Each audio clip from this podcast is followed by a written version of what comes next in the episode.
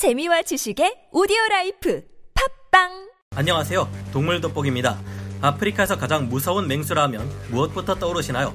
아무래도 육식을 전문으로 하는 백수의 왕 사자나 거대한 초식 동물들조차 물속으로 끌어들여 먹잇감으로 전락시키는 무지막지한 나일 악어를 생각하실 텐데요. 하지만 사실 아프리카에서 사람을 가장 많이 죽이는 동물은 따로 있습니다. 지구상 최대 육식 공룡 티라노사우루스가 가진 이빨의 두 배나 되는 거대한 이빨과 몸무게가 1.5톤에서 2톤을 넘어가는 덩치를 가진 하마가 바로 그 원흉인데요. 고대 문명에서부터 최악의 악마로 묘사되었던 수컷 하마는 영역 침범에 극도로 민감해서 누가 조금이라도 자신의 영역 안으로 들어오면 기어코 쫓아가 거대한 이빨로 물어 박살을 내놓아야만 직성이 풀리는 그런 동물입니다. 초식 동물로 알려져 있지만 동족의 사체를 뜯어먹기도 하고 악어가 사냥한 얼룩말을 빼앗아 먹어버리는가 하면 들깨 떼에 쫓기는 사슴을 구해주는 듯 하더니 한 입에 물어 죽여버리기도 하죠. 그런데 이런 하마조차도 지구상 가장 위험한 곳인 아프리카 대륙에서는 100% 안전할 수가 없습니다. 이들도 인공적으로 생겨난 생물 병기는 아닌 이상 살아가면서 약해질 때가 있고 배고픈 맹수들은 이때를 귀신같이 노려 하마를 잡아먹으러 달려들기 때문인데요. 평소에는 하마들이 이 동물들을 무시하고 다니지만 이번만큼은 이들도 살아남기 쉽지 않을 겁니다. 강력한 하마들이 다치고 병에 걸려 약해진 지금 지구 최강의 치악력을 가진 괴물 그리고 포기를 모르는 불굴의 무리 사냥꾼들 자존심도 없이 비겁하고 잔인하게 상대를 공격하는 갱단들 이제 그들의 반격이 시작됩니다. 전문가는 아니지만 해당 분야의 정보를 조사 정리했습니다. 본의 아니게 틀린 부분이 있을 수 있다는 점 양해해 주시면 감사하겠습니다. 때를 지어 다친 하마를 공격하는 나일 라거들 아프리카 나일 라거들은 개체 하나하나만 해도 무시무시한 거인들이지만 이들의 진짜 무서운 점은 무리로 사냥에 나선다는 것입니다. 최근 하마들은 아프리카 대륙이 아닌 남아메리카의 콜롬비아주에서도 발견되고 있는데요. 에스코바르라는 사람이 개인 동물원을 차렸고 여기 하마들을 사들여 왔기 때문입니다. 이곳에서 하마들은 본진인 아프리카에서보다 좋은 환경의 이득을 톡톡히 보고 있으며 자체 번식을 하는 바람에 날이 갈수록 그 숫자가 점점 더 많아져 생태계를 파괴하고 있는데요. 이 지역의 하마들은 비단뱀이나 보아뱀 같은 어설픈 생태계 파괴 종들과는 비교조차 할 수 없는 역사상 최악의 생태계 교란종이 될 우려가 커지고 있습니다. 아프리카 지역은 건기와 우기가 있어 어느 정도 하마들의 개체수가 조절되는 환경이었던 반면 남아메리카는 그런 것이 없습니다. 건기가 없다시피 한 남미에서는 연중 무휴로 하마들이 살아가기 좋은 천국 같은 기후와 환경이 펼쳐져 있으며 여기서 하마와 대적할 만한 동물은 없기 때문이죠. 이곳에도 나일 악어에 비해 덩치에서 크게 밀리지 않는 오리노코 악어, 아메리카 악어, 검정 카이만 악어가 있지만 문제는 이 악어들이 거의 단독으로 생활한다는 점입니다. 하마는 5m가 넘어가는 큰 개체라 해도 혼자서 대적할 수 있는 상대가 절대 아니기 때문에 남미 지역의 악어들이 하마를 위협할 수 없는데요. 하지만 하마들의 본진이라 할 수 있는 아프리카에서는 사정이 다릅니다. 물론 나일 악어들은 평소에는 절대 이 거구의 성체 하마들을 당해낼 수 없습니다. 한 번 물린다고 해서 정말로 두동강이 나지는 않지만 갑조와도 같은 악어의 방어 장치들이 무색하게도 복부와 등에 구멍이 뚫려버릴 수 있습니다. 초월적인 회복력을 가진 나일 악어들은 이 같은 상처를 입고도 회복할 수 있지만 한 번 하마들에게 쓴맛을 본 나일 악어는 죽을 때까지 다시 는 하마 주변에도 가려 하지 않겠죠. 나일 악어들의 강력한 턱과 이빨은 기린이나 검은 코뿔소 같은 1톤 이상의 거대한 동물마저 잡아먹을 수 있을 정도로 강력하지만 하마에게만큼은 통하지 않습니다. 이미 체급에서부터 하마들은 나일 악어를 압도하며 무기에서도 마찬가지인데다 악어들의 주특기인 기습마저도 통하지 않기 때문이죠. 악어들이 숨어있는 것은 물속인데 이미 물속에 들어와 있는 하마들이 자신들을 잡아먹겠다고 물속에 숨어있는 악어를 보면 야 너 뭐하냐? 하고 뻘쭘하게 만들기 일수이니까요. 이 때문에 나일 악어들은 평소와 달리 어울리지 않게 하마에게만큼은 새끼에게조차 관대한 편인데요. 그런데 이런 하마들조차 나일 악어들의 위협에 노출될 때가 있습니다. 하마 새끼의 경우 악어들이 못 건드리는 것이 아니라 어미 때문에 안 건드리는 것인데요. 그렇기에 새끼 하마가 어미에게서 실수로 떨어지거나 어미에 의해 버림받았을 때는 가차 없습니다. 혼자가 된 새끼 하마에게는 곧이어 무시무시한 숫자의 나일 악어들이 때로 몰려와 여기저기 데스로를 화려하게 펼쳐대며 잔치를 벌이게 되는데요. 그뿐만 아니라 크고 강한 성체 수컷 하마조차 악어들에게 공격받을 때가 있습니다. 짝짓기 처리되면 수컷 하마들은 어떻게든 암컷 하마와 한 번이라도 더 그것을 해보기 위해 다른 수컷들과 죽기 살기로 싸우는데요.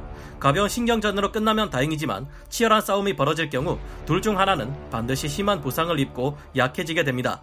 이때 나일 악어들은 피냄새를 맡고 너도 나도 때를 지어 몰려와 패배한 하마를 산채로 뜯어먹어 버리는데요. 아무리 강한 개체라 해도 시간이 지나면 늙고 약해지기 마련인데 사자들도 그렇지만 하마들도 수컷의 인생은 고달픈 것 같습니다. 하마를 땡땡으로 만드는 하이에나. 우리 인간 사회에서 성인 남성의 그곳을 공격하는 것은 호신술로 여러 곳에서 각광받고 있는 격투술입니다만 동물의 세계에서 이 같은 행위는 먹잇감을 얻기 위한 효과적인 전략입니다. 다소 치사하고 비겁해 보이는 이 전략은 아니나 다를까 아프리카의 기회주의 포식자 하이에나들의 것인데요. 하이에나들은 수컷 하마들을 더 이상 수컷이 아니게끔 만들어버리는 전문가들입니다. 이보시오 의사 양반 그게 무슨 소리요 내, 내가 그거라니 내가 그거라니 좀 얍삽하면 어때? 자존심이 밥 먹여주냐? 배부르면 장땡이지. 야 내가 사자들이나 악어들도 잡기 힘든 전하의 성체 수컷 하마를 잡았어. 너 혼자 잡았냐? 같이 잡았지? 이렇게 하면 되지 뭐하러 저 사자 멍청이들은 밤새도록 그 고생을 하나 몰라. 아이고 배부르다. 하이나들은 하마와 같은 큰 동물도 사냥할 수 있는데 심의상 정확히 말씀드릴 수 없는 그곳을 공격해 쇼크 및 과다 출혈을 일으킵니다. 축구하다가 갑자기 튀어오른 축구공에 그곳을 맞아본 적이 있는 남성분들은 상상조차 하기 싫은 무서운 사냥법인데요. 물론 하이에나들도 건강한 상태의 멀쩡한 하마들에게 기웃거렸다가는 한순간에 몰려 하늘나라로 가버리기 십상입니다. 그랬다가는 하마를 잡아먹기는커녕 생각보다 육식을 즐기는 하마에게 잡아먹히고 말 수도 있겠죠. 쇠약해진 상태의 하마를 발견하면 하이에나들은 하마의 턱이 있는 정면은 피하고 후방에서 달려들어 취약한 부위를 조금씩 공격하고 물러나기를 반복합니다. 이 같은 행동을 여러 마리 하이아나가 교대로 돌아가면서 주고받는데요. 이렇게 하면 안 그래도 힘을 못 쓰는 상태의 하마는 갈수록 힘이 빠지는 반면 하이에나들은 언제까지고 쌩쌩한 상태를 유지할 수 있습니다.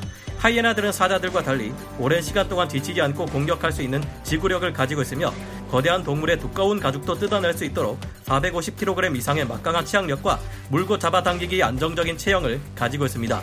하마 같은 거대한 동물이 이런 작은 포식자들에게 사냥당해 잡아먹힐 수 있다니 동물 사회에서 살아남는 것도 우리 인간 사회에서 살아남는 것 못지않게 힘든 것 같다는 생각이 드네요. 사자들의 반격이 시작된다. 하마들은 물속에서는 그 큰 덩치가 믿기지 않을 만큼 빠르게 날아다니듯 움직이지만 육지에서는 그렇지 않습니다. 하마의 체형을 보면 머리가 크고 몸통은 비대한데 그에 비해 이를 받쳐주는 다리는 짧고 작은 편입니다. 하마의 신체 구조가 이렇게 생겨먹은 이유는 하마들이 철저히 수생 생활에 맞게끔 적용된 포유류 동물이기 때문인데요. 이러다 보니 하마들은 아무래도 육지로 올라오면 행동이 꽤나 느려집니다. 게다가 피부의 표피증이 아주 얕아서 태양빛을 오래 찌게 될 경우 금방 지쳐버리게 됩니다. 이 때문에 하마들은 해가 쨍쨍 비치는 낮을 피해 서늘한 밤이 되면 물에서 나와 육지에 풀을 뜯어 먹는 것인데요. 하지만 웅덩이 물이 바짝바짝 마르는 건기가 되면 하마들은 먹이를 구하기 위해 어쩔 수 없이 물가를 떠나 꽤나 먼 목초지까지 이동할 수밖에 없는 상황이 됩니다. 특히 아직 덜 자란 아성체 하마들은 이때 더욱 위험해지는데요. 뛰어난 야간 시력을 가지고 있는 최강의 무리 포식자들이 하마들을 노리고 있기 때문입니다. 사자 무리들은 평소에는 여러 마리가 함께 덤벼도 하마와의 싸움에서 우위를 점하기 힘들지만 항상 하마 사냥에 실패하는 것은 아닙니다. 사자들은 자신보다 몇 대는 큰 동물들, 그 중에서도 하마와 같은 우제목 동물들을 사냥할 때 튀어나온 등뼈를 공격하는데 하마의 척추 안에 있는 디스크를 손상시킬 경우 거구의 하마조차도 하반신을 마비시켜 그 자리에 주저앉게 만들 수 있습니다. 하마들은 물이 부족한 건기가 되면 밤중에 뜯어먹을 풀을 찾아 10km 이상 깊숙이 육지에 들어오기도 하는데 이때가 바로 하마들에게 가장 위험한 때입니다. 사자들이 주렁주렁 달라붙어도 무시하고 탱크처럼 잘만 걸어가는 하마지만 약점을 분명히 알고 집중적으로 공략하는 사자들을 매달고 무한정 움직일 수는 없기 때문입니다. 잘 보이지도 않는 밤에 하마들이 도망갈 수 있는 물이 있고 지켜줄 다른 동료들이 있는 웅덩이를 찾지 못하고 계속 헤맨다면 하마의 생존도 점점 더 위협을 받게 되기 때문이죠.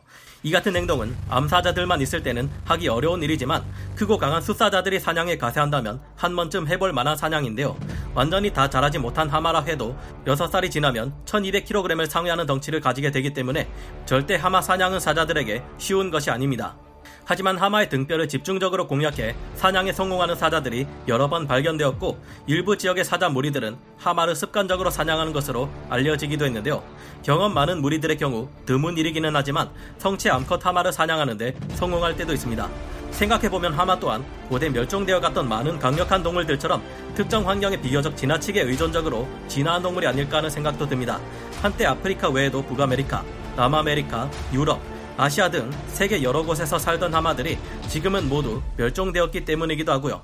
햇빛에 오래 버틸 수 없는 하마들이 갈수록 악화되어가는 환경 때문에 숫자가 점점 더 빨리 줄어들고 있다는 점을 보면 하마 또한 사자나 늑대와 같은 동물들에 비하면 적응성은 낮은 동물인 것 같아 걱정인데요. 물론 환경의 악화는 우리 인간의 책임이 가장 크기에 하마들의 생존 위기를 그들의 탓으로 몰 수는 없을 겁니다. 우리들도 살아남기 힘든 것이 요즘 시대지만 하마들도 부디 어려운 환경이지만 어떻게든 적응을 이루어낸 결과 멸종되지 않고 살아남아 아프리카의 먹이 사슬을 지켜주었으면 하는 바람이 드네요. 오늘 동물 돋보기 여기서 마치고요. 다음 시간에 다시 돌아오겠습니다. 감사합니다. 영상을 재밌게 보셨다면 구독, 좋아요, 알림 설정 부탁드리겠습니다.